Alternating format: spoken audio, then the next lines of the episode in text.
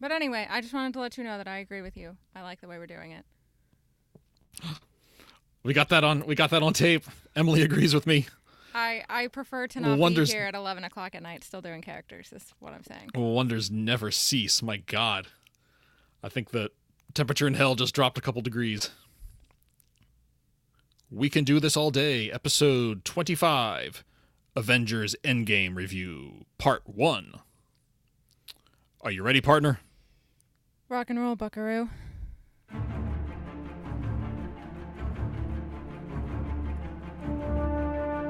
Hi, this is Mark. And this is Emily.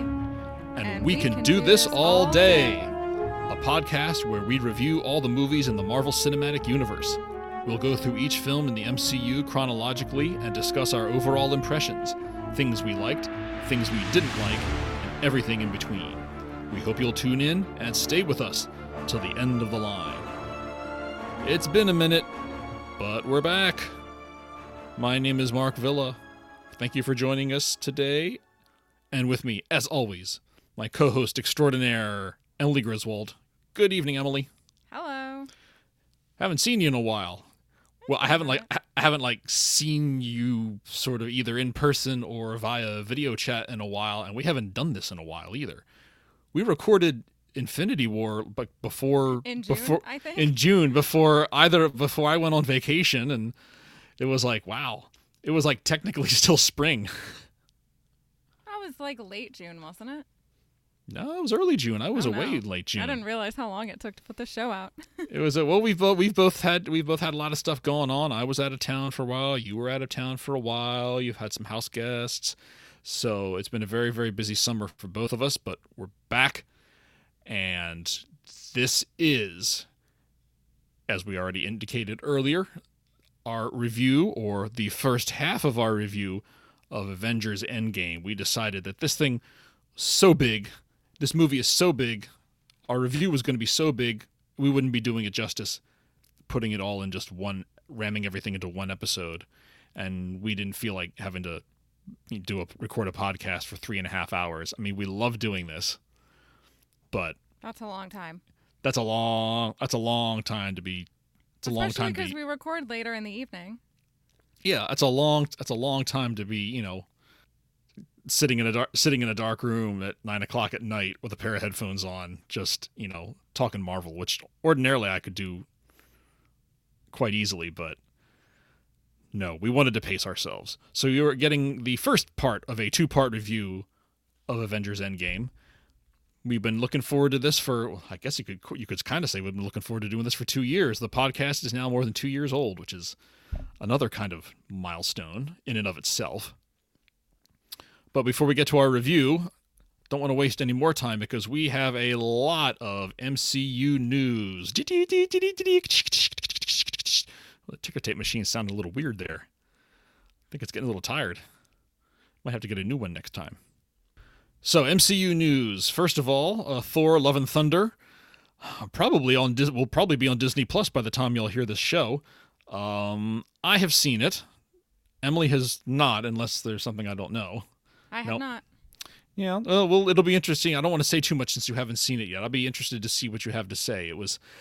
I found it entertaining, but, you know, not my favorite MCU movie. Certainly not even my favorite Thor movie by a long shot. I have heard one thing that could, I guess, be considered a spoiler, but I don't care about spoilers, you know. From our dear friend of the podcast, my Twitter friend, who loves a certain character. And I may be saying this wrong or incorrectly, that the Gore the God Killer? Gore the God Butcher. Butcher. Either him or his tool is maybe a symbiote?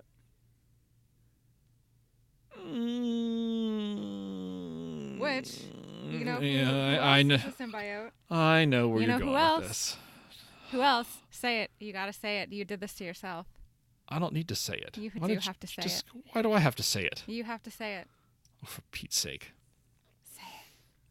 Venom. See, now I got it out of the way. We can move along. I have the entire this time. I have the entire Gore the God Butcher arc from Jason Aaron's run on Thor. I'm gonna have to investigate that at some point because I don't know. I kind of want to call BS on that, but who knows? That's just what I've heard. I don't know everything. Person who has not watched the movie, I don't know. I was told. It's an entertaining movie, but it also feels kind of a silly movie. Probably not terribly necessary. Of course, then again, you could argue that a lot of the movies in Phase 4 have not been terribly necessary. But I'm not going to say any more until you've seen it, and we'll talk about it later. And I'm sure, hey, at this point, we'll probably be reviewing it sometime next year. She-Hulk drops on Disney Plus on August 18th. I know our show notes say the 17th, but it's actually the 18th now. So it'll probably be almost over by the time you hear this show. Looking forward to that. Tatiana Maslany starring as Jennifer Walters. Plus we get Mark Ruffalo back as Bruce Banner / the Hulk. And the return of Tim Roth as Emil Blonsky / the Abomination. So I'm looking forward to seeing that next week. We got our trailer for Black Panther Wakanda Forever, which hits theaters on November the 11th of this year. For all the problems that movie has had, and that movie is just like a cursed production, from the get-go. The trailer looks, I think, pretty damn good, and I am now suddenly very, very stoked to see this movie. I have no idea what's going to happen. I feel like there wasn't a lot of plot reveal, but it looked good. Well, that's the beauty of Marvel trailers. There's never much plot reveal. They tell you everything and nothing in their trailers. They do that very well. I'm not going to linger on that because there was lots of news coming out of the MCU panel at San Diego Comic-Con back in July. They basically announced the entirety of Phase 5, both on the small screen and the big screen. I'll go through it real quick for you.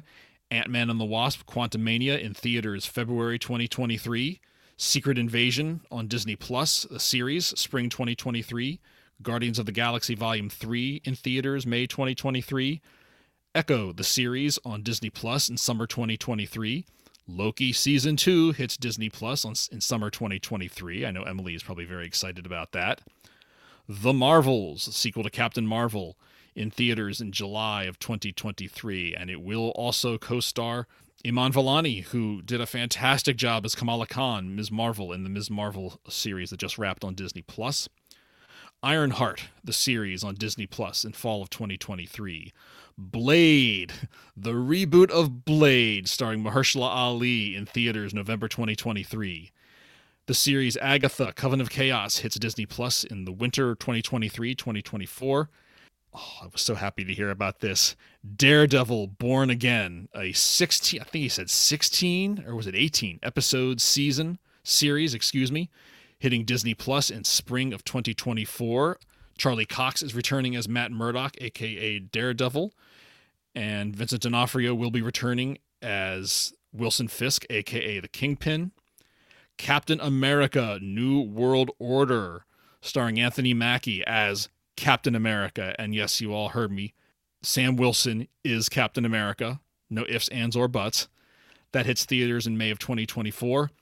And Thunderbolts hits theaters July 2024.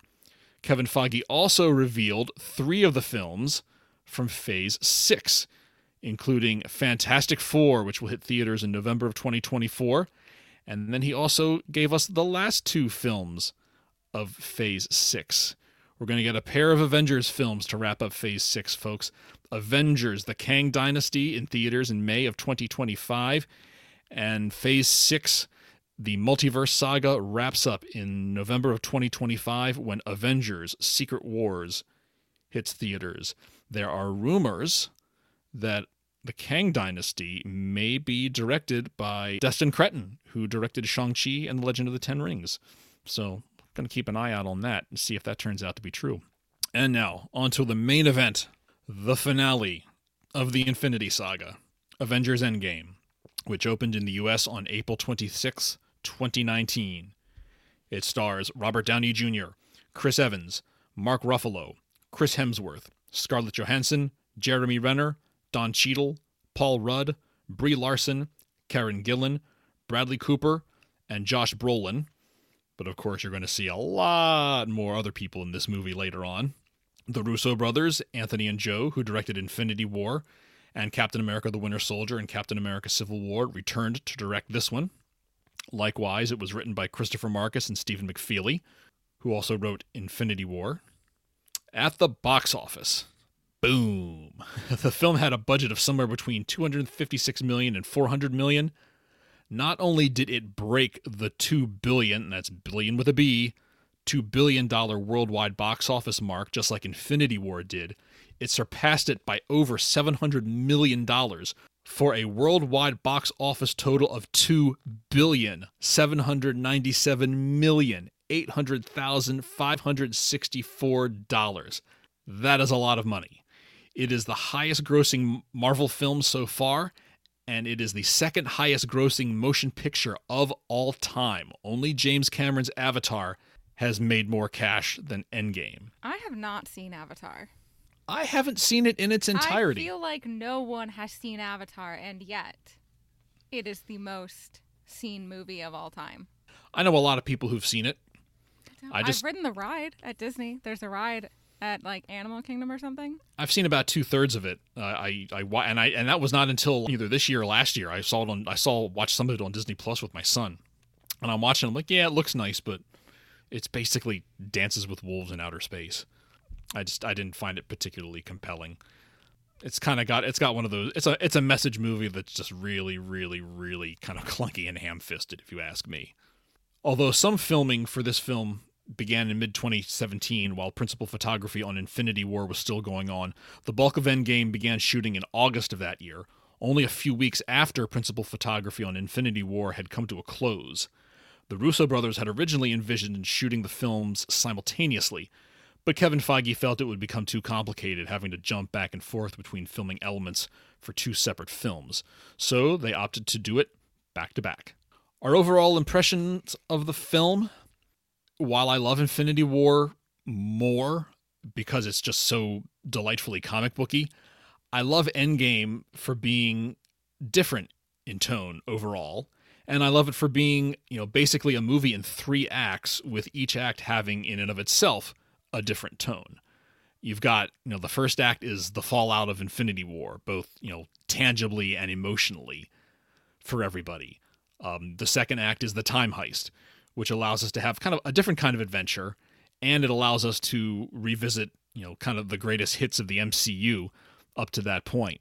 And then, of course, the third and final act is that final massive all-out battle, which is just pure, unadulterated Marvel geek joy to me. I think it's just a fantastic finale to the Infinity Saga, a great way of wrapping up all this stuff that we've seen up until this point, and it was just such the movie just kind of washes over you, I think, and it was just kind of a very, very emotionally satisfying climax to the Infinity Saga. I have it in my rankings at number 4, just behind Infinity War and just ahead of the original Avengers movie. I have a hard time decoupling Endgame from Infinity War. They're kind of, I know they're two separate movies, but they're so thoroughly intertwined with each other in my mind, I have to keep them together. I think I agree, because I put it, I think, let me check. I have Infinity War at number 6, and I put Endgame at 7. And so there's a lot of stuff that just got pushed back, like Black Widow was 7, now it's 8. The first Captain America movie was 8, now it's 9, so stuff like that.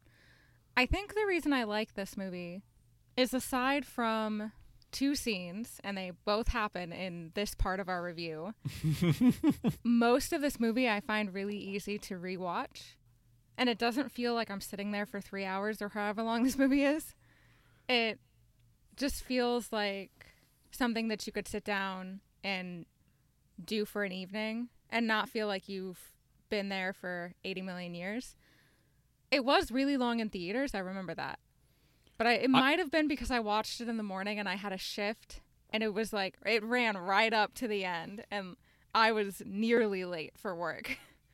You saw it before coming to work? Yeah, that was the only time I could see it. On the day, I think. Mm-hmm. And so I went in at 11, and the closing shift started at 2:30. And so I think I walked into the building at 2:27, which for me is late. That's dedication. I wanted to know. I mean, I already kind of knew. Somehow I missed that. I knew a bunch of the spoilers because I had begged people to tell me. because I don't care. And they're like, no, you're going to get mad at me. No, I won't. Please, I want to know what I'm getting into. I have to know. But I think it's really rewatchable. I think that's my overall impression of this particular film, is that it's easier to rewatch than a bunch of the other ones. And so that's why I put it so high up.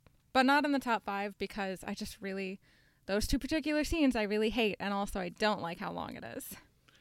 I think it's the fastest 3-hour movie ever made. Right. It's still fast, but it's still quite long. It is so far the longest movie in the MCU canon.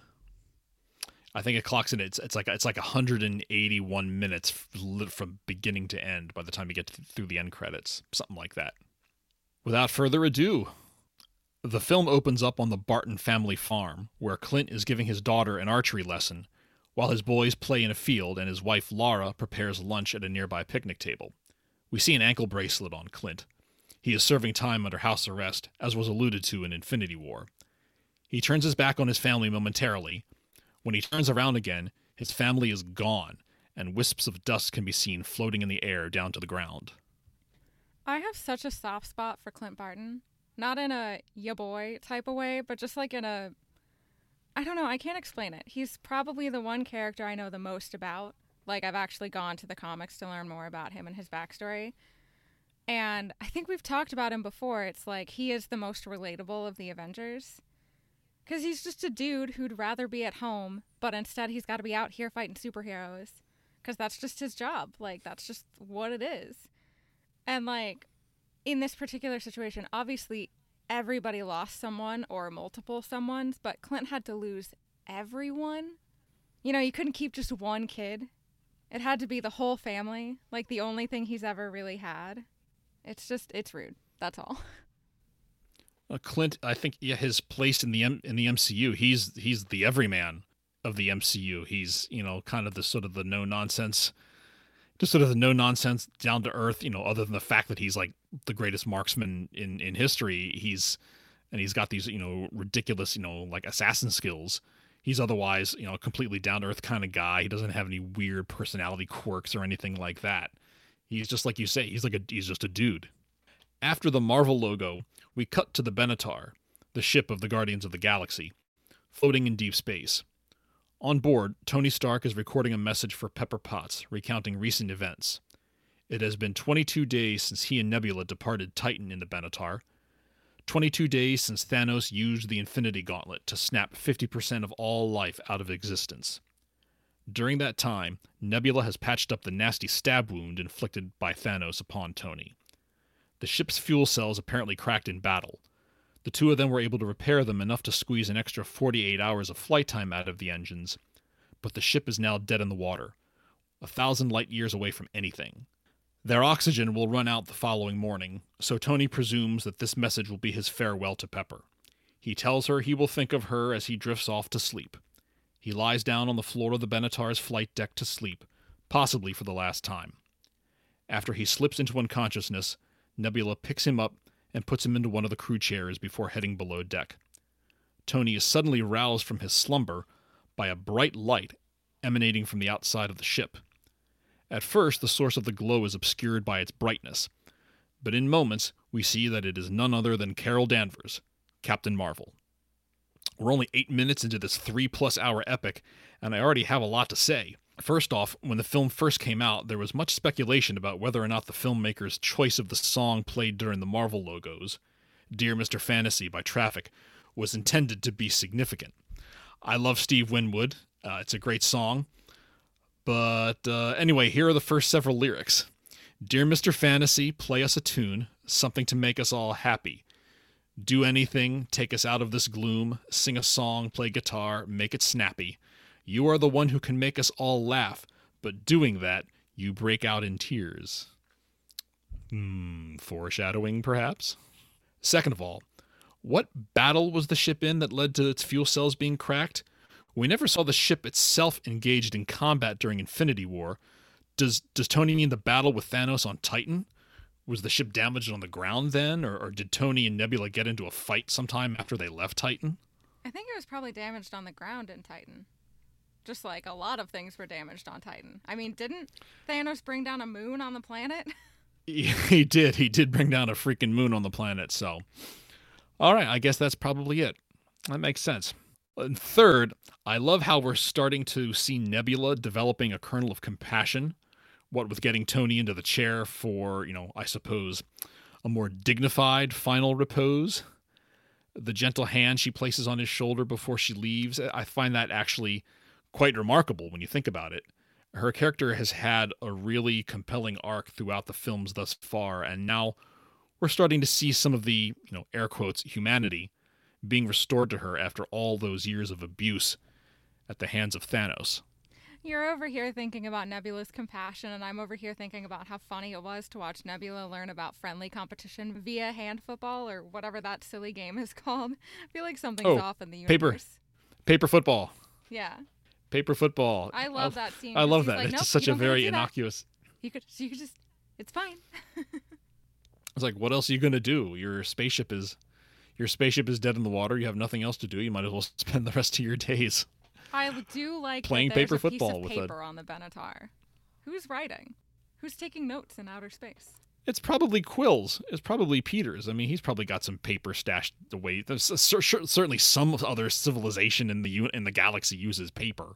Either that, or it's a leftover, or it could be like the wrapping paper from his mom's tape. Maybe it's still intact. Oh, maybe. And they converted it into a football.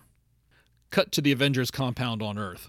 We see Steve Rogers standing in front of a bathroom sink, having apparently just shaved off his moody emo cat beard.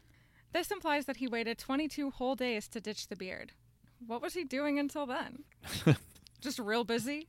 Didn't have time to think about it? Real busy trying to figure out what the hell just happened. No time to shave. But now there's time. Now there's time. 3 weeks later. Suddenly, the compound begins to vibrate, and a low rumble can be heard. Steve, Natasha Romanoff, Bruce Banner, Colonel James Rhodey Rhodes, Rocket, and Pepper run outside in time to see Carol Danvers single-handedly carrying the crippled Benatar and setting it down gently outside the main building. The hatch opens and Nebula emerges, helping a fragile Tony down the ramp. Steve rushes up and Nebula hands Tony over to him. "I couldn't stop him," utters Tony. Steve responds, "Neither could I." Tony then tells him, "I lost the kid," referring, of course, to Peter Parker, to which Steve responds, "We all lost." Tony and Pepper are reunited. Rocket sits down next to Nebula, and they wordlessly reach for each other's hands, comforting each other in the wake of the loss of Peter Quill, Drax, Gamora, Mantis, and Groot. Okay, we get three major reunions here in a span of about 30 seconds. A, Tony and Steve, presumably the first time they've seen each other in person since Civil War. They're both clearly still in shock, such that their long-standing feud won't resume just yet, although, just wait until the following scene. B, Tony and Pepper. Notice how when Steve, Natasha, Rhodey, and Bruce are running outside, Pepper is already there. And C, Nebula and Rocket. I absolutely love this moment between the two of them. Rocket and Nebula don't particularly like each other, and they presumably haven't seen each other since Guardians of the Galaxy Volume 2, but they both know what each of them has lost, and they don't need to say anything to each other. Seeing them taking each other's hand, I thought it was just such a powerful, emotional moment to me, because these two kind of hate each other, but this horrible loss has brought them together, if only for a moment. The following morning, the group briefs Tony and Nebula on what happened 23 days earlier when Thanos came to Earth, and what's happened since. Most world governments have fallen into disarray. Those that can have started taking an emergency census of the population. The results of that census have led to the conclusion that Thanos did indeed wipe out half of all living creatures. On the monitors overhead, we see images of the missing heroes and other allies move by in rapid succession. Stephen Strange, Bucky Barnes, Sam Wilson, Nick Fury, Eric Selvig, Hope Van Dyne, Sharon Carter, Wanda Maximoff, Maria Hill, Hank Pym, Scott Lang, Peter Parker, Shuri, and T'Challa. Also present at the briefing is Thor, sitting silently in a corner of the room. The surviving Avengers have been hunting Thanos for the last 3 weeks to no avail. It doesn't take long for Tony to reignite his beef with Cap over the Sokovia Accords and his suit of armor around the world. "I needed you and you weren't there," he tells Steve angrily, before collapsing from exhaustion. Hey, Tony. Not sure if you forgot. I know there's been trauma. TM. But you created Ultron to be that suit of armor around the world, which turned out very badly, one might say. Remember Sokovia? Remember how that happened because of something that you did? Thanos is Loki's fault. I'll give you that, because Loki's the one who brought Thanos to Earth. But everything else, I think that's all on Tony. And when is Tony referencing to in terms of needing Steve? Steve helped him fix all of his mistakes in Age of Ultron. Steve is the only reason Tony didn't kill Bucky out of blind fury. And, oh, I'm sorry, who was Tony reluctant to call when Banner announced that Thanos was coming? Oh, was it Steve? Steve was doing everything that he could on Earth. He can't be in two places at once. Like, I know Tony is traumatized. I get that. But was Steve supposed to know that they were on Titan? Was Steve supposed to leave Earth undefended? Like, dude. I think that old habits die hard. That's old feuds go on and on and on. And given the trauma that everyone had experienced, I mean, I think that just made it even easier for Tony to lean back on the old excuses. See, this is what happens when we don't do things my way. We did do things your way, and we got here. We did Ultron. If you had just signed the Accords, everything would have been fine. If we all would have been together. You had just signed the Accords after I caused the problem. Well, you're not wrong. I love Tony in the first Iron Man movie. I just want to clear the air. That first Iron Man movie is still in my top 5. It's still a really good movie, Marvel or no, but Tony? No, sir. Take it home and try again. Bruce gives Tony a sedative that will knock him out for several hours, while Carol stalks off to find Thanos and kill him. As Natasha, Cap, and Rhodey try to talk her down, Nebula interrupts, imploring that she knows exactly where Thanos is. Having talked to her and Gamora for years about his grand plan, Thanos told them that once his plan to eliminate half of all life was complete, he would retreat to a planet he called the Garden. Rocket tells the group that when Thanos used the Infinity Gauntlet, it resulted in a power surge unlike any ever seen before. Until 2 days ago, when a similar surge, picked up by deep space scans, occurred on an unidentified planet, now identified as Thanos' Garden. The surge would seem to indicate that Thanos used the Infinity Stones again for some reason. Carol and Natasha are in favor of going there and forcing Thanos to use the stones to bring everybody back, but Bruce is skeptical of their chances. Rhodey questions Carol as to where she's been all this time, to which she responds that there are lots of planets in the universe that unfortunately don't have Avengers to defend them. Thor stands up, calls for Stormbreaker, and gives the unflinching Carol a quick appraisal. "I like this one," he proclaims. Of course, the final call is always going to come down to Cap. He stares at the image of the Garden on the monitor and declares, "Let's go get this son of a bitch." Steve, Natasha, Thor, Bruce, Rhodey, Nebula, Rocket, and Carol take the repaired Benatar to the Garden planet where Thanos is living in seclusion and communing with nature, apparently. Living in a cabin and preparing meals over an open fire. We see him walking with a noticeable limp, and the left side of his face and the Infinity Gauntlet on his left hand appear badly charred. Suddenly, the Avengers burst into the cabin. Carol puts him in a chokehold, and Rhodey and Bruce, back in the Hulkbuster armor, secure his arms before Thor flies in and promptly chops off the hand wearing the gauntlet. Rocket examines the gauntlet and discovers the Infinity Stones gone. Thanos says that he used the stones to destroy the stones, to prevent anyone else from using them. I feel like the stones shouldn't be able to be destroyed by the stones. What's that about? Thanos used the stones to wipe out half of all life in the universe. Having them wipe themselves out should be a walk in the park. I just feel like if I were an Infinity Stone, right? Imagine that. You're an Infinity Stone. Wouldn't you have a failsafe so that you don't get destroyed?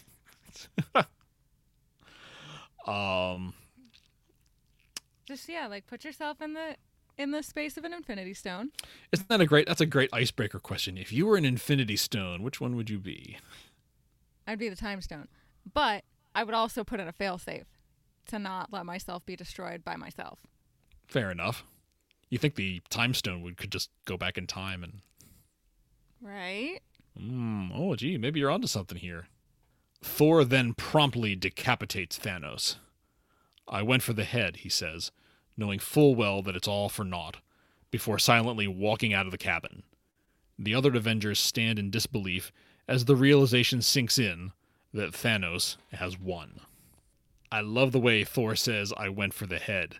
He just kind of croaks it out very weakly because he knows that killing Thanos at this point does absolutely nothing, and that he is, once again, too late. Yeah, unfortunately, revenge isn't always sweet, etc., etc. The film then jumps ahead in time by 5 years. New York City is quiet, accentuated by shots of an empty city field and a parking lot full of abandoned cars, and lots of boats junked up near the Statue of Liberty. Steve Rogers is facilitating a support group for survivors of the snap, telling them that they have to move on because the world is in our hands. A couple of quick notes first. The guy talking about his date is, of course, co-director Joe Russo. The bald guy with the glasses is Jim Starlin, the legendary comic book writer and artist who, among other things, co-created Thanos, Drax, Gamora, and Shang-Chi, and who wrote the Infinity Gauntlet miniseries, upon which much of the MCU's Infinity Saga is based. This scene is a nice callback to Winter Soldier, as it would appear that Steve has decided to honor the memory of Sam Wilson by running a support group just like he did. Which makes total sense, because that's what Steve Rogers does best, inspire people. And yet it's pretty obvious as he's giving his rousing pep talk to these people that maybe he's not convinced of what he himself is saying. There's that look of doubt when he says, "You got to move on," because the look on his face demonstrates that clearly he has not. What are the chances that someone made it out without losing anybody? Or at the very least, not losing someone from their immediate circle? Someone has to have done the numbers on this.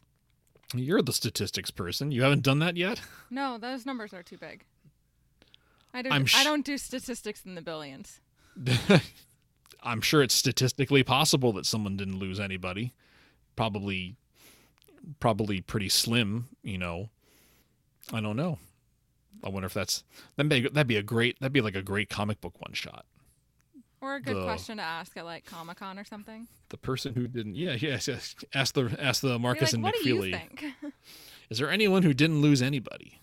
Cut to a storage facility in San Francisco, where a cage-like unit bearing the name Lang contains, among other items, the X-Con van. A rat crawling across the dashboard inadvertently presses some buttons that activate the portable quantum tunnel that Scott Lang was testing along with Hank Pym, Hope Van Dyne, and Janet Van Dyne 5 years earlier, when the snap dusted the latter three and stranded Scott in the quantum realm. There's a jolt of energy as Scott, now back to normal size, is violently ejected from the tunnel and out the back of the van. He starts making his way, on foot, to the house of Maggie, Paxton, and Cassie. Along the way, he notices the post-apocalyptic state of the world. Abandoned cars, trash everywhere, and lots of posters for missing persons. He is completely unaware of what has transpired over the last 5 years. He winds up in Golden Gate Park, which now houses a memorial of seemingly hundreds of stone monoliths, all containing names of, quote, the vanished. He hurriedly goes to the section containing the L's, hoping desperately not to find Cassie's name listed, which he does not. He does, however, find his own name listed. He runs to the house where Cassie lives, bangs on the door, and furiously rings the doorbell. A teenage Cassie comes to the door, and the two have an emotional reunion. I've talked about this on the show before. This might be my favorite scene of the entire film. I also think it's Paul Rudd's finest moment in the MCU thus far. The way the look on his face changes over the course of the, 35 seconds of that scene, when he sees Cassie, he has this look of utter astonishment and disbelief, which continues for a few seconds after he starts hugging her. And then when that realization sets in that this is in fact his daughter and that she's alive, he looks like he's about to cry. Maybe tears of joy that she's alive, but, I'm guessing also perhaps some sadness that he's missed 5 years of his daughter's life. But then he pulls back, and he gives us that, kind of wonderful, goofy, half-smiling, half-crying face with the, "you're so big" line. It's such a wonderful, beautiful moment from Paul Rudd and Emma Furman, especially, you know, when the movie so far has been nothing but 25 minutes of near total despair. Cut to the Avengers compound, where Natasha has apparently taken charge. We see her on a holographic conference call with Nebula, Rocket, Okoye, Carol, and Rhodey. Nebula and Rocket are reporting on a warship that turned out to be just a garbage scow. Okoye informs her that a recent underwater tremor near the African plate is not a big deal. Namor. And Carol says she's not going to be back on Earth for a while because hundreds of planets are going through what Earth's going through. When the others drop off the call, Rhodey stays behind to inform Natasha that Clinton Barton just straight up butchered a bunch of cartel guys in Mexico, and that he's been doing similar things over the last few years. After Rhodey hangs up, Steve Rogers walks in to talk. He points out to her that while he's been telling everybody that they have to move on, he realizes that people like them can't. Natasha responds by saying that if she moves on, who does this? Steve wonders whether this needs to be done now. Natasha says that this job, this family, changed her for the better, and that she has to continue doing it so that she keeps getting better, even with so many people now gone. That brief look of anguish from Natasha in the few seconds between the call with Rhodey and Steve's arrival, it's a rare moment of despair from the Black Widow. This whole thing has clearly affected her too. She's lost friends. She's lost family. Spoiler alert for the Hawkeye series, we now know that Yelena Belova blipped. We're not used to seeing that kind of vulnerability from Natasha, and I find it kind of refreshing to be reminded that she is, after all, a human being just like the rest of us.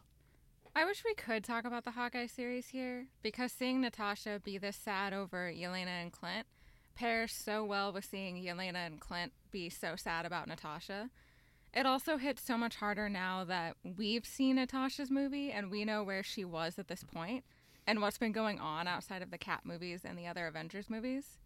Like, in the order that we're watching them in, we get to know why, aside from just Clint, like, she's clearly very upset about her best friend going down this path, but also we know even more. I think that's one of the things that the Black Widow movie did really well. It's you... And I may have said this in our review. I can't remember. I know a good friend of mine said this once too. It makes you really, makes you really appreciate the Black Widow movie. It made you appreciate where she was in Endgame because, yeah, it just kind of shows you just sort of there's this sort of I don't know if transition is the right word, but there's just sort of a mantle of response. There's this, I mean, she's always been kind of, responsible, or, she's been so concerned with, getting the red out of her ledger. She does have sort of her own personal mission, but it kind of takes on a different dimension as we get into, like, Infinity War and Endgame. There's, it's not just a matter of her trying to get the blood off of her hands by saving people. It's almost like the emphasis has really moved from her to everyone else. She feels a responsibility to the world, to the universe, and that's why she takes, she's basically leading the Avengers now, and she takes that extraordinarily seriously. Steve and Natasha are shocked to discover, moments later, Scott Lang, of all people, standing at the front gate with the X-Con van, all the way from San Francisco. He explains to them that, right before the snap, he had shrunk down to a very small size and had been transported into the Quantum Realm, and then brought back 5 years later. Only it wasn't 5 years for him. It was only 5 hours for him. Time, apparently, works differently in the Quantum Realm, and Scott wonders if it is possible to enter the Quantum Realm at a specific place and at a specific time, and emerge from it in a different place at a different time, i.e., could they go back in time to sometime before Thanos and retrieve the Infinity Stones for themselves? The problem is that they don't currently know how to navigate that precisely in the Quantum Realm. The three of them visit Tony, who has essentially retired to an isolated home on a lake along with Pepper and their daughter Morgan, and ask him if what Scott has discussed is even possible. Tony tells them it isn't, especially if they don't want to screw things up even more than Thanos already has. Quantum physics, he says, is unpredictable, and he's not willing to risk what he has now, his wife, his daughter, to save those who they've all lost. And so Tony's dream, which he talked to Pepper about in the beginning of Infinity War, has apparently come true. They have a daughter, and she's named after Pepper's Uncle Morgan. I know I just said a bunch of mean stuff about Tony, and he deserves it. I'm not taking any of it back. However, I do really love domestic dad Tony, and this is one of the few times that Tony's behavior has made sense to me, because he's got Morgan and Pepper, and he finally has everything that he's wanted. But I think Tony is kind of not obliged necessarily, but he should help. He has the means and the ability, and he's dedicated himself to protecting humanity before. You can't just duck out because you changed your mind. I think this is kind of a weird... Tony's in kind of a weird intermediary stage here. He's not hair trigger bitter at, say, Steve, like he was exactly 5 years earlier, but he still is kind of... Maybe he, in some ways, I think maybe he tricked himself into believing that he had moved on easier than Steve did. He got Pepper, he's got Morgan, and so he's kind of got a good reason to just duck out and settle down. And I agree with you. There's some logic to this. It kind of makes sense. Hey, I've got a good thing going here. I don't want to screw things up. I can kind of understand that. It might be. While we certainly, want the heroes to do what they have to do to try to bring everybody back, there's nothing wrong with, at least pointing out the pragmatism, or pointing out, hey, you do realize there's a chance we could really, really screw things up badly. I don't think there's anything wrong with that. I think it was prudent for Tony to point that out. But, by the same token, yeah, I think he's sort of deluded himself into thinking that he's moved on when, of course, he hasn't. And that it wasn't his fault, so he's fine. And it's everybody else's fault. Well, to his credit, he didn't bring up the suit of armor around the world at that point. In the cabin scene, I think he just kind of, hey, I've said my piece. I'm not going to do this. I don't think it's possible. You're welcome to stay for lunch. It's kind of all right. It's good to see you guys, but I really don't want to talk about that.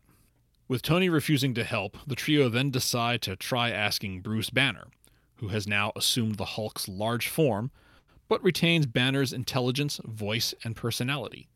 He's unsure it can be done, and admits that it's not really within his realm of expertise. But then Natasha reminds him that there was a time when his current state of being seemed pretty impossible too. And now Emily is going to tell us why she absolutely loves this scene. I absolutely hate this scene. It's so cringy. It gives me like secondhand embarrassment.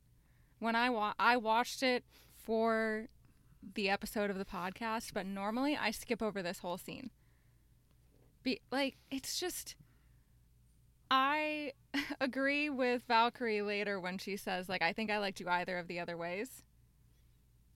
Right. Just pick one. I don't care which one you pick. Just be one of those and don't be this weird middle ground. I don't like the bit with the kids and Scott being like, oh, do you want a picture with me? I'm Ant-Man. I know you know Ant-Man. And no, they don't, because Hulk is famous now? What's happening? This is the part of the movie, the first time I saw it, where I felt like I was in a fever dream for a second. It kind of felt like because the Reality Stone exists and the Time Stone exists, that maybe we were all imagining this and at the end of the movie, actually, we were going to wake up and it was going to be the dream of some little kid. And this particular scene made that come to life for me, where I thought, what are we doing? This can't be real. Well, I think, clearly Bruce is a celebrity now. Although he was probably the Hulk was always a celebrity. And we saw that, we saw that way back in towards the very end of Avengers, when the kids are talking about, oh, he's big and green and all that stuff. So we know the Hulk is a thing. We know the Hulk is a popular thing. So I bet you, sort of a talking Hulk who's smart and articulate and stuff like that is probably pretty darn popular too. And clearly, in the time that all this happened, he became a celebrity. And no one remembers Ant-Man because Scott's been gone for 5 years. Those kids were they would have been three years old, 5 years old when Ant-Man was last seen. It's not a great scene, but I don't know. It didn't make me. It makes me feel gross and weird. Didn't make me feel uncomfortable. It makes me feel. I get a lot of secondhand embarrassment from TV shows and movies, and this is a big one. I do too, but that's not. I do too, but that's not one of them. I'd have to actually think about one that. I'd have to think about a scene that embarrasses me. Let me work on that. One night shortly thereafter, Tony comes across a photo of him and Peter Parker, which moves him to, just for the heck of it, see if he can figure out a way to make time travel through the quantum realm possible. Much to his great astonishment, he does. He tells Pepper and insists that he can stop the train right then and there if they, read she, wants. But she tells him that she's never figured out how to stop him, and that while the 2, 3 of them got really lucky, a lot of other people obviously didn't. And would he be able to rest if he didn't pursue this? First of all, I love you 3000. Second of all, welcome back, Pepper Potts. You appear to not be a whiny, irritating little brat anymore. Seriously, do you think that this was Tony's not-so-subtle way of asking Pepper's permission to do this incredibly dangerous thing? Definitely. I think they've both grown, too, because Pepper knows / believes, at least, that she can't stop him, but Tony knows now that he's got more than enough reason to stop and, like he said, put it in a lockbox and drop it in the lake. You know, like we said, like, he chose this. He chose his family over being a superhero, at least at the time. And I think, at least for a while, he would have let it go. You know, if Pepper had said, I don't want you to do this, you're not doing it, I think maybe instead of, like, a couple of days, it would have been like a month that he would have been able to hold it off. Well, the Peter Parker reminder certainly helps, because we know it's pretty obvious that fires his guilt more than anything else. He absolutely is just crushed by losing Peter. Absolutely crushed by losing Peter. I mean, I think we talked during our. It was either the Civil War review or it was probably the Spider-Man Homecoming review, how it just kind of seemed, you know, I think I asked the question, like, what the heck was Tony thinking, you know, bringing this teenage kid, you know, to fight half the Avengers, you know, halfway around the world.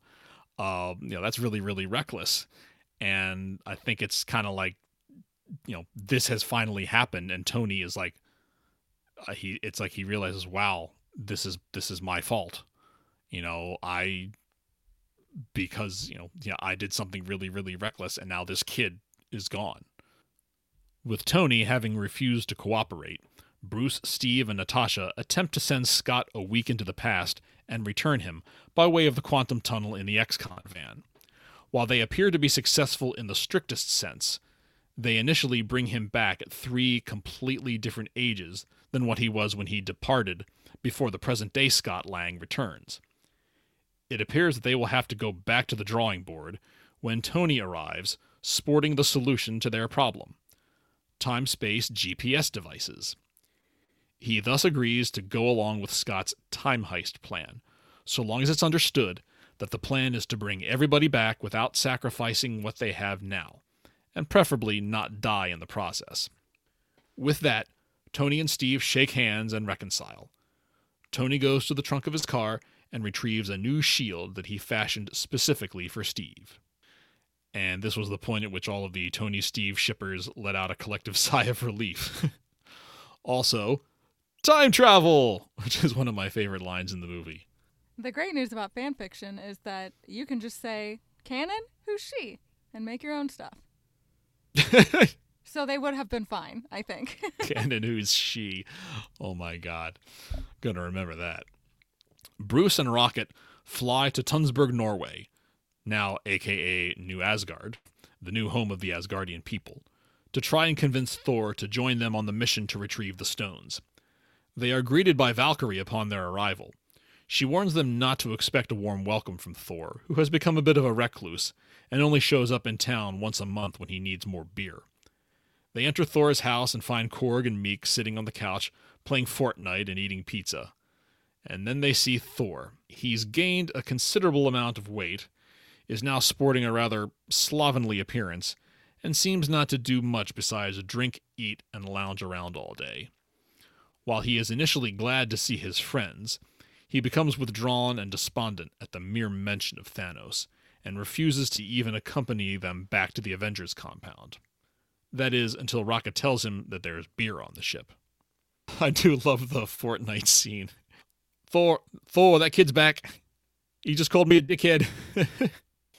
As the father of a diehard video gamer, I just find that really amusing. You know, noob master 69 harassing Thor and Korg in Fortnite. But I have mixed feelings about this scene. On the one hand, yeah, I got a laugh out of the irony of seeing the God of Thunder reduced to an unflattering shadow of himself. Certainly not the shirtless Chris Hemsworth scene I imagine most people were hoping to see in this film. But I can also see how it could appear to some to be kind of an insensitive and clunky approach to dealing with grief, not to mention fat shaming. Thank goodness we're done with the two worst scenes in this movie, is all I have to say. This was number two for you? This was number two. Mostly for the fat shaming bit. Because there are plenty of ways that you can show that someone's like, let themselves go, air quotes. Plenty of ways to say somebody's having a hard time that don't involve doing that to Thor. I do still like the scene because of the Fortnite bit, but I agree. I also don't like Meek and Korg, whatever their names. I think those guys are weird. You've always told me that. Although I'll tell you, the one thing I didn't notice before. All the times I've seen this film, and I never noticed it. When Korg does the kid's back. He just called me a dickhead.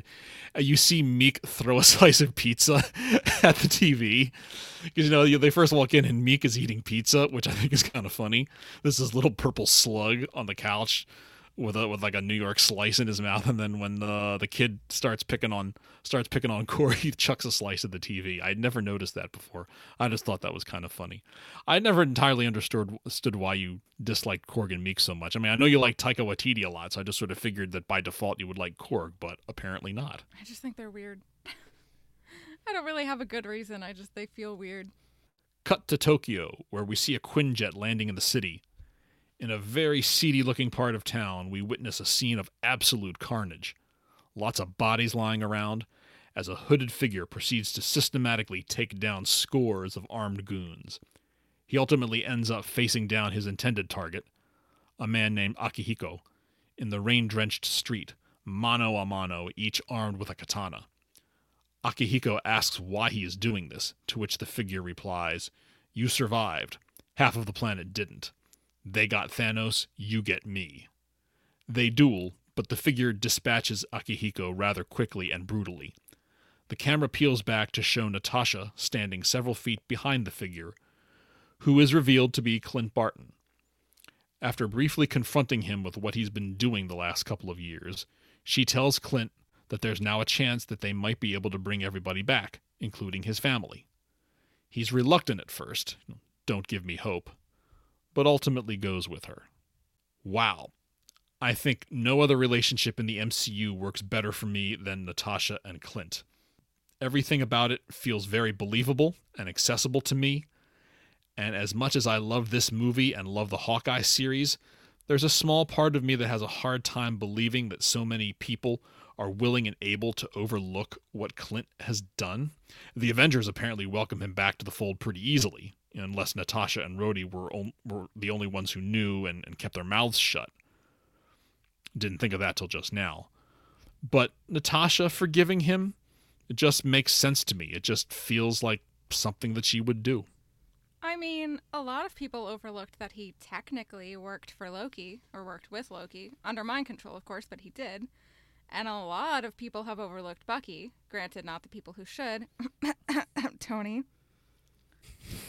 But I guess I get your point, since Clint isn't under anyone else's control, but also there's so much going on post-snap. Do they really have time to worry about a masked vigilante? Like, as long as he's not going after the people that they like, I bet a lot of people, if they know, are just sort of, eh. Well, I just sort of figured it's been 5 years, and it certainly sounds like, the world is doing its best to move on and, resume as close to normal as they possibly can, and that would include, stopping hooded vigilantes from going around murdering people. But sometimes hooded vigilantes just exist. No, in this universe, that's just a thing that you have to deal with sometimes. I will say I did notice when we saw Scott earlier and the street had all those like crummy cars and the trash and everything looked like no one had been there for a while. Tokyo still looks really like orderly and clean. I don't know. That street looked pretty. That street looked pretty. I mean, aside from the murder that he was doing, but like there was a train running in the background that I saw. A lot of the cars were like nicely parked. Were they? I thought I saw a lot of. I thought I saw a lot of junked cars there too. I think it just looked less bad in Tokyo. I don't know if it's because it's a bigger city, so more people made it. I mean, because it's not 50% of every city; it's 50% of the population. So yeah. There could have been a lot. Places could have been more fined than others. Yeah, it's like Tokyo could have been relatively spared, while Hackensack, New Jersey, got completely wiped out. Yeah. And so the Avengers are back in business. Tony and Rocket are assembling a large quantum tunnel platform in the hangar, and Bruce, Scott, and Rhodey are testing out new suits for quantum-level time travel that utilize what's left of the precious Pym particles. They have enough particles for each team member to make one round trip, plus 2 test runs. In his nervousness, Scott accidentally expends one vial, so they now only have enough for one test run, and he doesn't quite feel up to it. So Clint volunteers to do it. While they're prepping him, Rhodey and Scott ask why they can't just go back in time and kill baby Thanos, or why taking the stones away before Thanos gets them doesn't just automatically bring everybody back. Bruce explains that, despite what's in movies and TV, time travel doesn't work like that. When you go into the past, that past becomes your future, and your former present is now your past, which now can't be changed by your new future. How does Hulk know how time travel works if no one's done it before? Like, the only examples that we have are the movies. I think I might be on Rhodey's side. He may not be. Quantum physics may not be Bruce Banner's specialty, but I like to think that he probably knows more about how time travel works than I do. But if nobody's done it, you just have theoreticals. Well, Hulk's theoreticals I probably trust Hulk's theoreticals more than other people's facts. All right, I'm assuming Clint's doing this because he has a death wish, right? Do you think that's what's going on here? I don't think so. I think he's sort of the opposite of Tony in the sense that, like, Tony's not willing to risk what he has because he has what Clint had before. But Clint is willing to risk everything for what he used to have. So I think he's like, I don't have anything else to lose, but it could work. So if it works, or if it kind of works, why not? Second, it goes without saying that I love this scene because it's a beautiful shout out to geekdom everywhere. I also love the conviction with which Rhodey defends his belief that because it's in the movies, it must be true. This is known. They send Clint back to his farm sometime before Thanos. He picks up a baseball glove belonging to one of his kids on the back porch. He hears his daughter's voice coming from inside the house and tries to go inside to see her, but is yanked back to the present, with the glove, before he can get in the house. Okay, here's my big beef. Whose bright idea was it to send an emotionally unstable Clint Barton back in time to the place where his now vanished family is? I mean, that's like sending Batman back in time to the night his parents were murdered before his very eyes so he can retrieve his mom's fallen string of pearls. That said, notice how Clint is obviously shaken by the near encounter with his family upon his return, but it's like once he realizes that it worked, you can almost see this really slight glimmer of hope on his face. I think since they're so new to the time travel stuff, maybe they didn't know. Or they needed to go back to a time that was just before Thanos to make sure that it would work.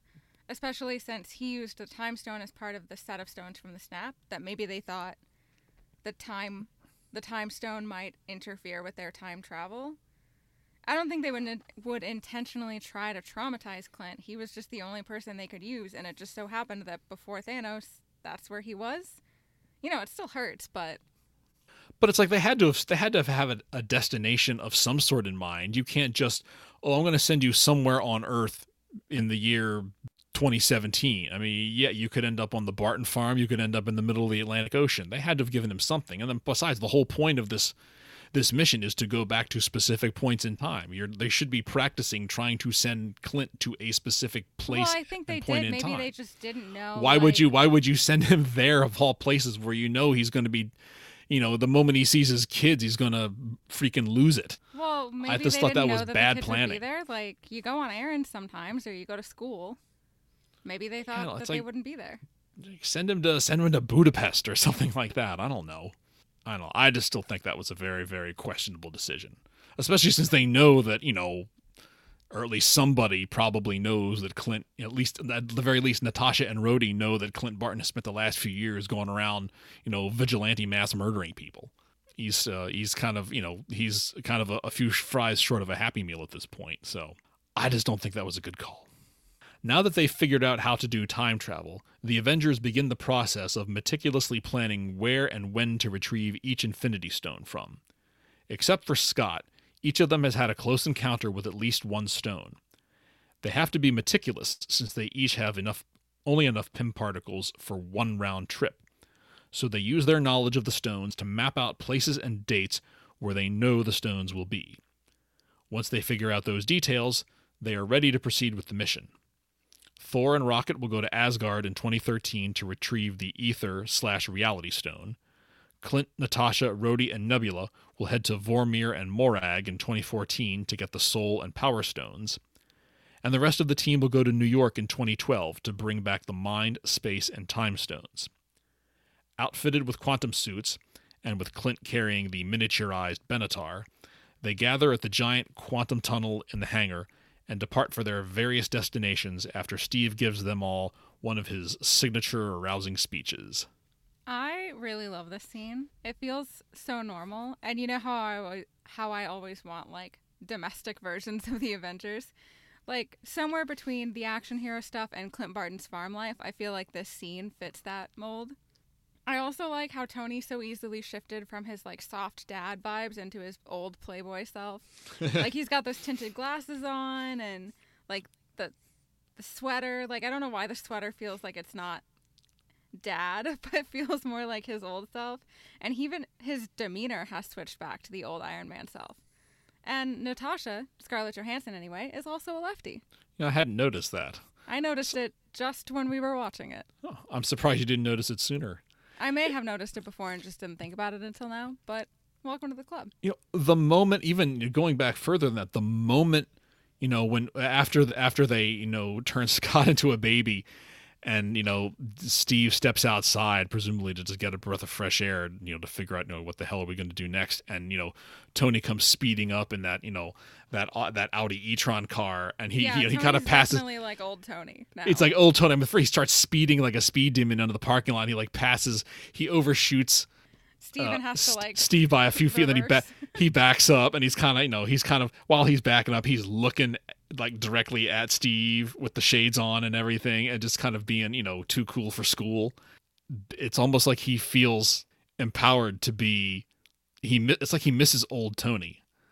And it's like, hey, I get to do this again. And it's like, I missed this all this time. So it's almost like he feels a certain liberation because he hasn't been able to be. He's had to be responsible dad and husband Tony for the last 5 years. And now, you know, in addition to perhaps bringing everybody back and saving the universe, he gets to be a bit of his old self again.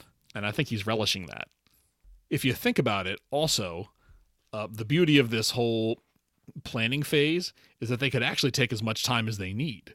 It's not like the past is going anywhere, and at this point, they have no reason to believe that some past version of Thanos is onto them. And I think it's kind of fun, too, watching them all essentially, you know, having casual office meetings to plan the mission. You know, you got Tony with his coffee, Bruce with his Ben & Jerry's, which, if you look closely, it's the Hunka Hulka Burnin' Fudge that was referenced by Wong in Infinity War. And, you know, the rest of the team's got their Chinese takeout, and you got all those notepads and books strewn all over the place. And I love the bit with Natasha, Tony, and Bruce where, you know, Nat's like, so who was this Time Stone guy? And Bruce says, Doctor Strange. Nat says, what kind of doctor was he exactly? And Tony, without missing a beat, says, ear, nose, throat meets rabbit from hat. It also goes without saying that I love the departure scene.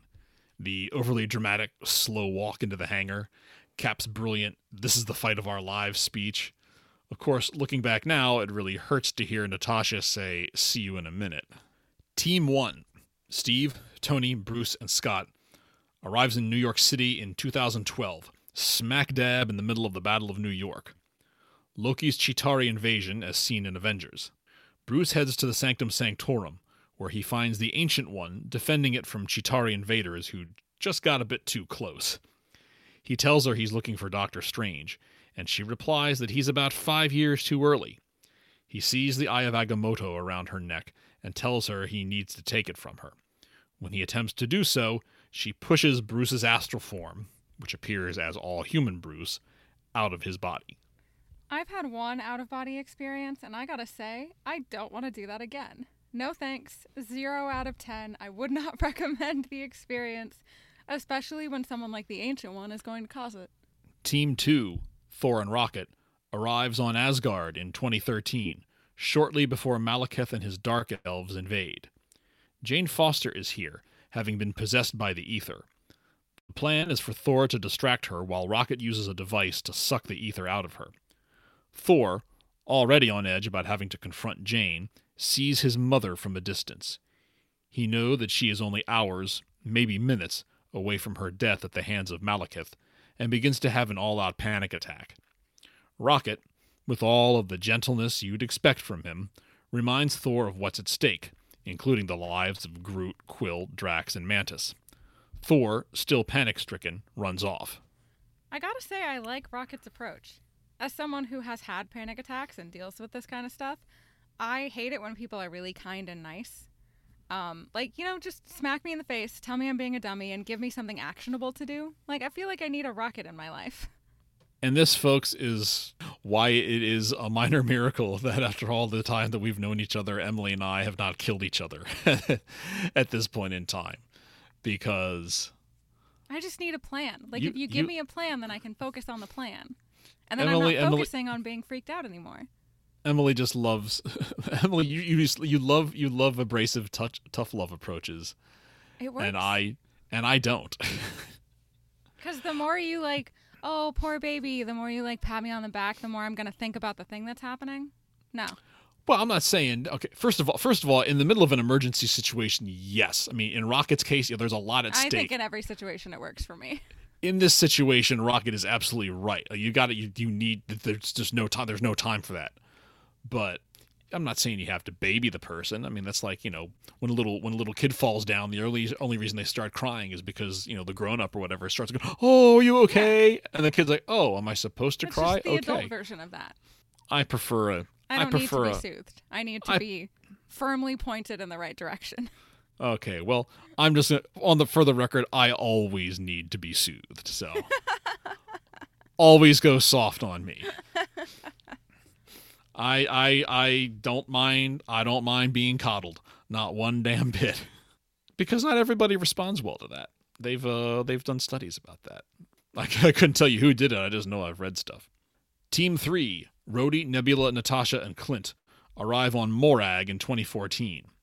They re-enlarge the Benatar and use it to lower a transport pod to the surface.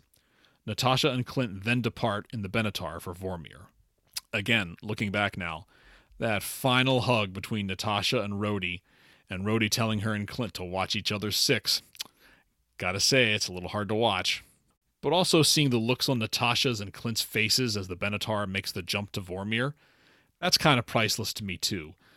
They're, two best friends together again on the adventure of a lifetime in outer space. Clint even quips, "This is a long way from Budapest." And it's just kind of it's memorable to me because it's, it's the last moment of pure joy that the two of them are ever going to have together. So it's kind of joyful and sad all at the same time. Elsewhere in 2014, Gamora and Nebula are quelling resistance on a planet just conquered by Thanos. Nebula has gotten herself into a bit of a bind, not for the first time apparently, and has to be rescued by Gamora. Gamora informs Nebula that Thanos has located an Infinity Stone on Morag. They both ponder the realization that their father's grand plan is starting to come together. Thanos arrives and tells them to report to Ronan the Accuser's ship, which is headed for Morag to get the Power Stone. Suddenly, a flash of light emanates from Nebula's head, and she doubles over in pain. When she gets up, a holographic projection starts emanating from her eye. Future Nebula's conversation with Rhodey on Morag indicating that they are waiting to get the Power Stone, and that they aren't the only ones looking for it. The projection then shuts off, and Gamora tells Thanos that her synaptic drive was probably damaged in battle. Thanos orders Nebula brought to his ship. Thanos is just awful. And we haven't even seen the worst of him yet. And I've already complained about him for a whole podcast episode. I'm surprised it took you this long to say something about him. I know we haven't seen much of him. I know, but even then, I just sort of figured you'd find a way to shoehorn. Well, and nothing has changed. Everything Thanos that I said stands. It's just going to get worse. In 2012 New York, Tony and a shrunken Scott sneak into Stark Tower just as the 2012 Avengers are apprehending Loki in Tony's office. And just as SHIELD / HYDRA agents Brock Rumlow, Jasper Sitwell, and the Strike Team arrive to take possession of Loki's scepter, which of course contains the Mind Stone. Scott stows away on 2012 Tony, who is transporting the Tesseract, the Space Stone, down the main elevator with the captured Loki and the rest of the Avengers, save Hulk, who is forced to take the stairs down. In a beautiful callback to one of our favorite scenes from Winter Soldier, 2023 Cap, masquerading as 2012 Cap, surprises Sitwell and the Strike Team by boarding the elevator partway down. He tells them that Secretary Alexander Pierce has ordered him to take point on the scepter and that they need to hand it over to him. Sitwell prepares to call Pierce to verify the order while the rest of the Strike Team prepares to take down Cap. Cap then leans over to Sitwell's ear and whispers, "Hail Hydra." Moments later, Cap exits the elevator with the scepter, as Sitwell and the Strike Team stare at him in bewilderment. You know, I feel like I need to say something here, but I don't know what. I mean, what else is there to say? It's a fantastic callback to our favorite MCU movie. Wasn't there a big dust-up regarding the comics in recent years where they made Cap evil? Like, it was like Hydra Cap? Yes, Nick Spencer's Secret Empire miniseries. And the whole thing ended up just being like he was playing at being Hydra to get intel or something, because I feel like it was probably because they received so much pushback from the fans. Well, I haven't read Secret Empire, but it was like that actually was, it was like the real Cap was like shunted off into some pocket of space-time, like a parallel universe, and had to fight his way back, and somehow he got replaced with Hydra Cap. I don't know. Yeah, it was a big Nick Spencer. It was a big dust-up. I remember that. It was a big dust-up. I like Nick Spencer as a writer, but he likes to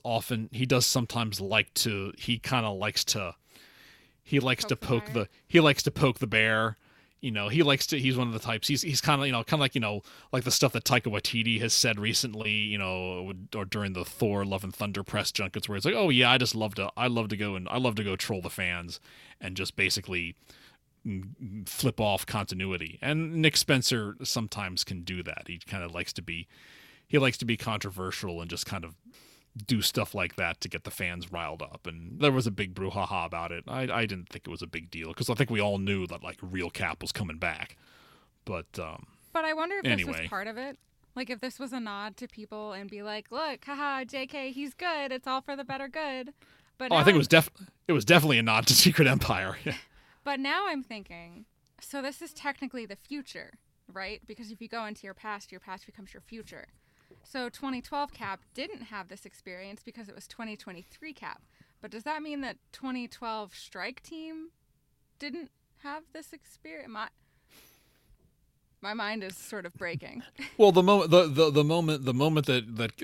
that Steve, Tony, Bruce, and Scott arrive in 2012, you've automatically created a parallel timeline. The branch reality, and so everything is going to be kind of screwed up. Yeah.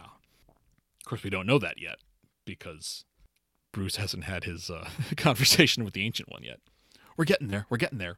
Back on the ground floor, 2023 Tony, disguised as a security guy, shadows his 2012 self, Thor, and Loki as they prepare to exit the building with the Tesseract.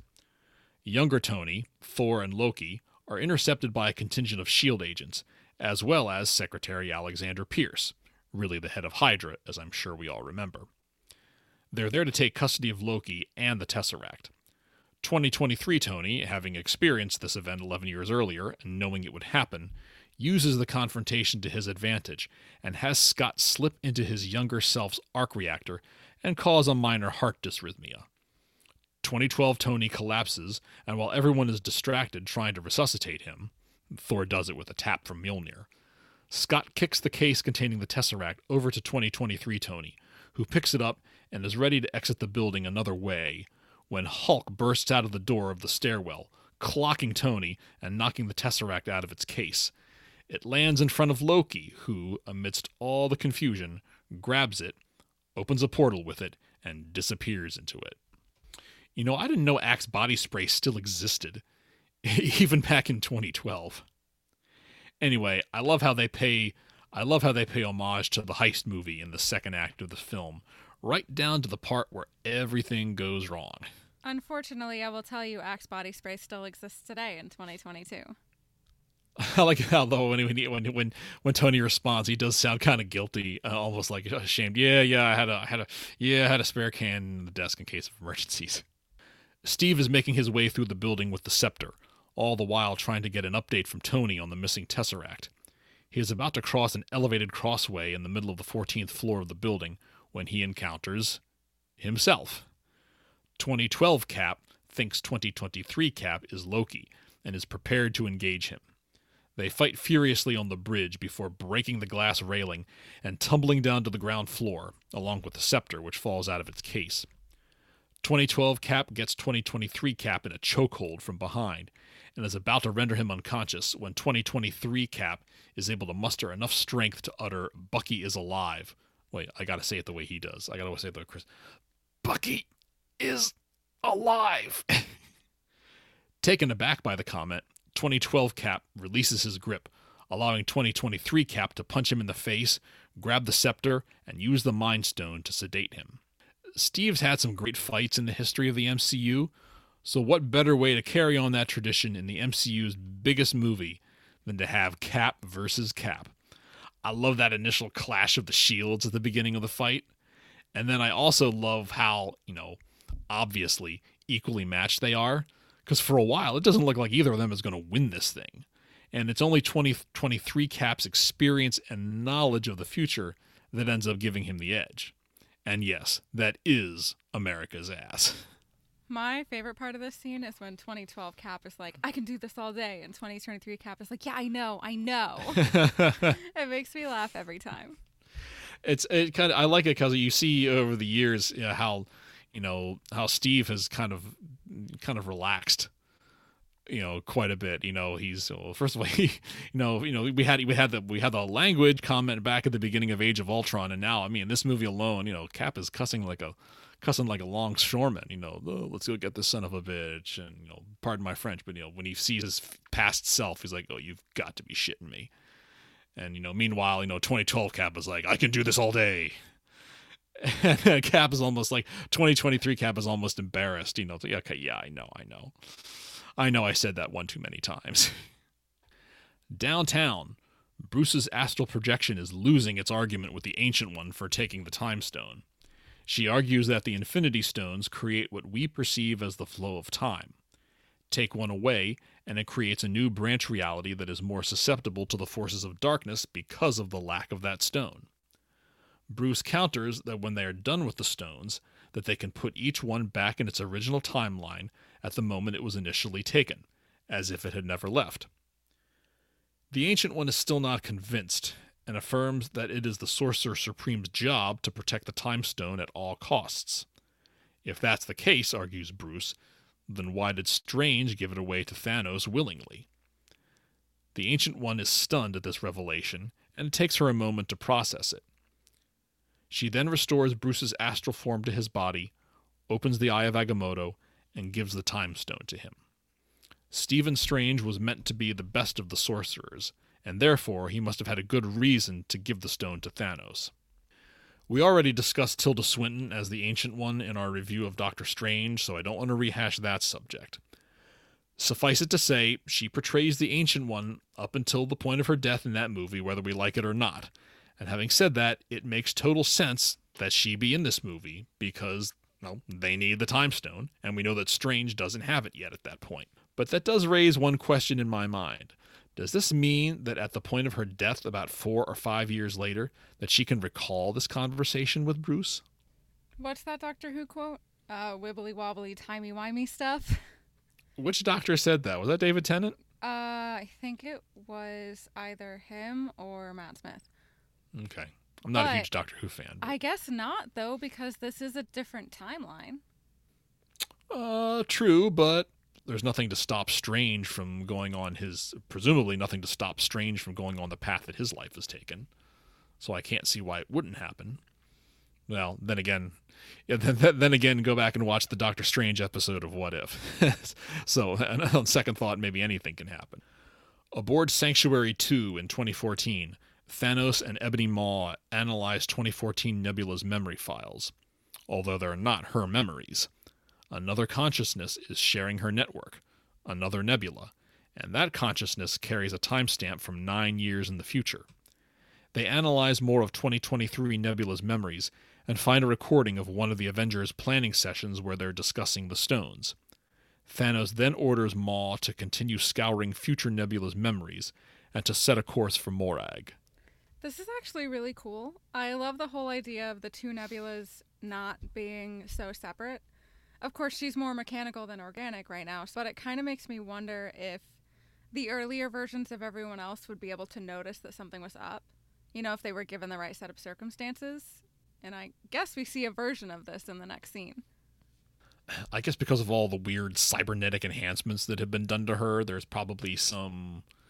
There must be some piece of her that Thanos put in there that is, like, super specially tuned to space, time... What did you say? Wibbly-wobbly, timey-wimey stuff. But I wonder if 2012 Cap hadn't already seen Loki pretend to be him, if he would have seen that other Cap and been like, well, okay, this is the future. We did just see aliens. Maybe there's two me's. Maybe, but they also know that Loki... Oh, no, he didn't know that Loki escaped, did he? Oh, maybe he did. No, I don't think he did. He didn't see it, but someone must have reported it. Maybe. Either but again, in the next scene that we're about to see, there is sort of a version of that. Where someone is definitely aware that something's up. Something tinky in the timeline.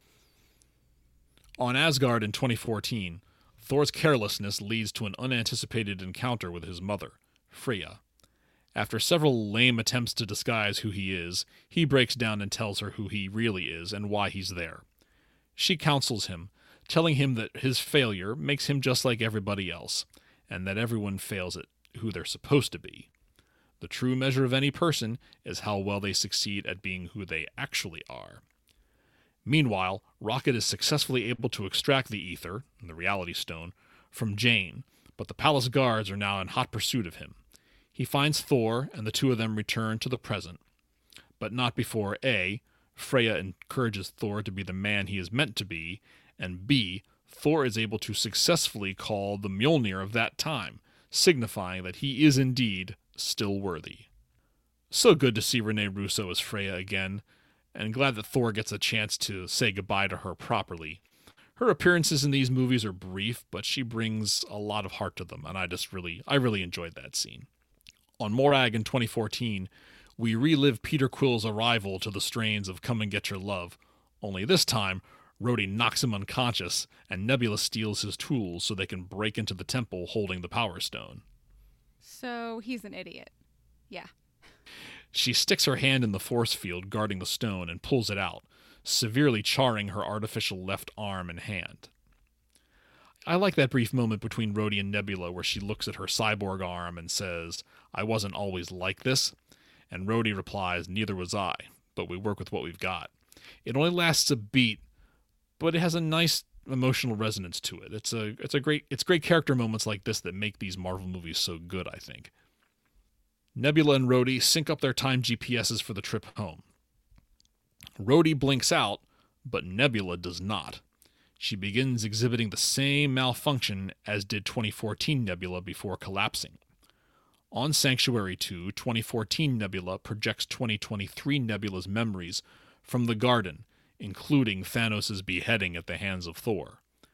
Thanos quickly realizes that the Avengers are from the future, and that they're trying to undo something that he's already done in their time.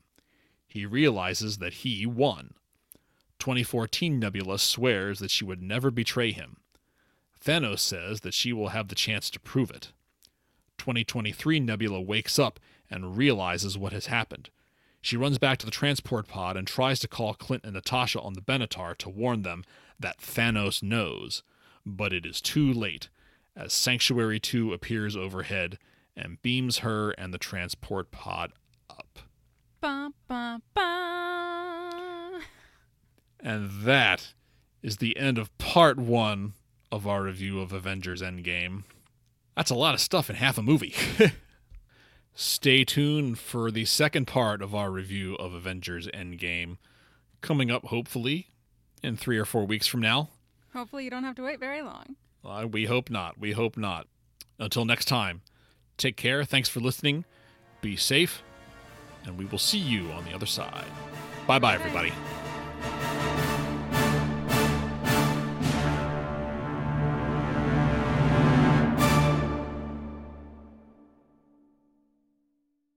Oh, you're right. That's an MTV, not an EMG. Sorry. I was about to say. I just sort of figured it was the Hawkeye thing, and I figured you were going to chime in. That's you. It's been a while since I've done this, isn't it? I'm getting senile. That's not good. And it's not even really late, too. It's only 9:25.